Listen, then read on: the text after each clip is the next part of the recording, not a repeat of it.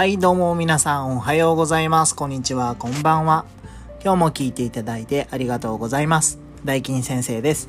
この国から不登校をなくすという夢を叶えるために、日々情報発信をしたり、子育てや教育についての発信をしたりしています。また、みんなで作る新たな学びのコンテンツをコンセプトに、オープンチャット運営もしております。概要欄に URL を掲載しておりますので、よろしければご参加ください。今日も大金先生のお悩み相談室を始めていきたいと思います。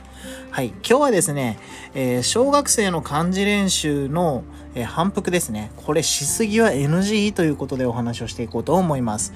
えー、まずですね、え漢字の反復練習やってるはずなのになぜか苦手な子っていないですか？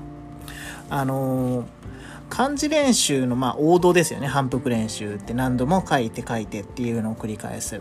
で、これね、あまり意味がない可能性というのがあるんですね。で、まあその理由としては反復練習しすぎてこれが作業になっている可能性です。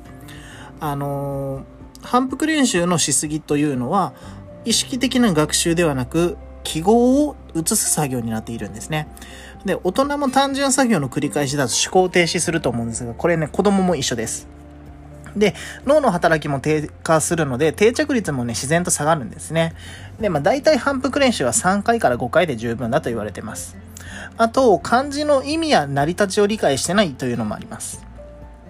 漢字を書けるようになることを意識しすぎていて、あの、おざなりになっている。その確認自体がおざなりになっているということもあると思いますね。あの、言ったらこの成り立ちや意味を抑えていないとただの記号になります。なので、そういったところが漢字が覚えられない原因になっているとも言われています。で、その中で効果的な漢字の練習方法、学習方法としては、一気にやらずに時間を分散させることが一つ大切なことです。えー、単純なかあの漢字の反復練習になりにくいんですね。時間を分けて、えー、この時間は漢字、じゃあ次は算数、次は、えー、もう一度ちょっとだけ漢字、次はじゃあ、え音読をしようとかっていう風になるんですね。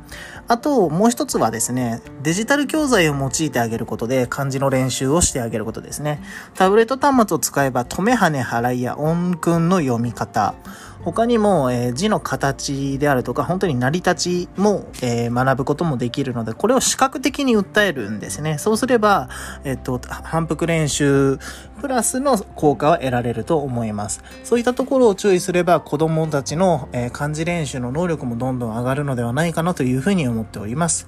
今日はこの辺りで終わりたいと思います。それではまた次回の配信でお会いしましょう。ありがとうございました。じゃあまたね